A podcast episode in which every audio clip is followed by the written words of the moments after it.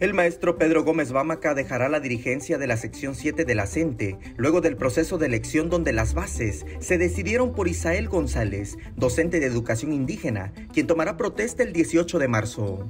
Me voy con la frente levantada, contento, satisfecho, que en tanto yo estuve al frente de este comité ejecutivo seccional y de la Coordinadora Nacional de Trabajo y Educación, mantuvimos la independencia total política y económica ante el gobierno y ante cualquier partido político. Por su parte, el maestro Isael González, con 31 años de servicio, habló de cómo será su gestión como líder del magisterio, que aglutina a unos 60 mil trabajadores de la educación.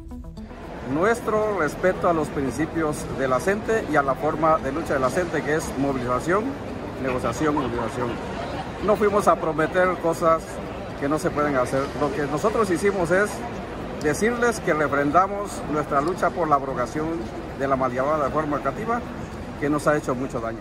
Pedro Gómez Bámaca habló de los logros obtenidos durante su administración, donde destaca cómo la base magisterial enfrentó el reto de la pandemia. Me voy con una satisfacción de que a pesar de que llegó la pandemia, a pesar de que tuvimos que dar varios pasos hacia atrás, porque vimos morir a muchos compañeros y compañeras, el movimiento siguió caminando con lo que pudo. Y estoy totalmente este, seguro que esa etapa ya la superamos. Por su parte, el nuevo líder sindical pugnó por los trabajos que enfrentará una vez que tome protesta. Decir que refrendamos nuestra disposición para luchar contra ese pago de la pensión de los jubilados en UMAS y no en salario. Nuestro rechazo a esa forma de pago.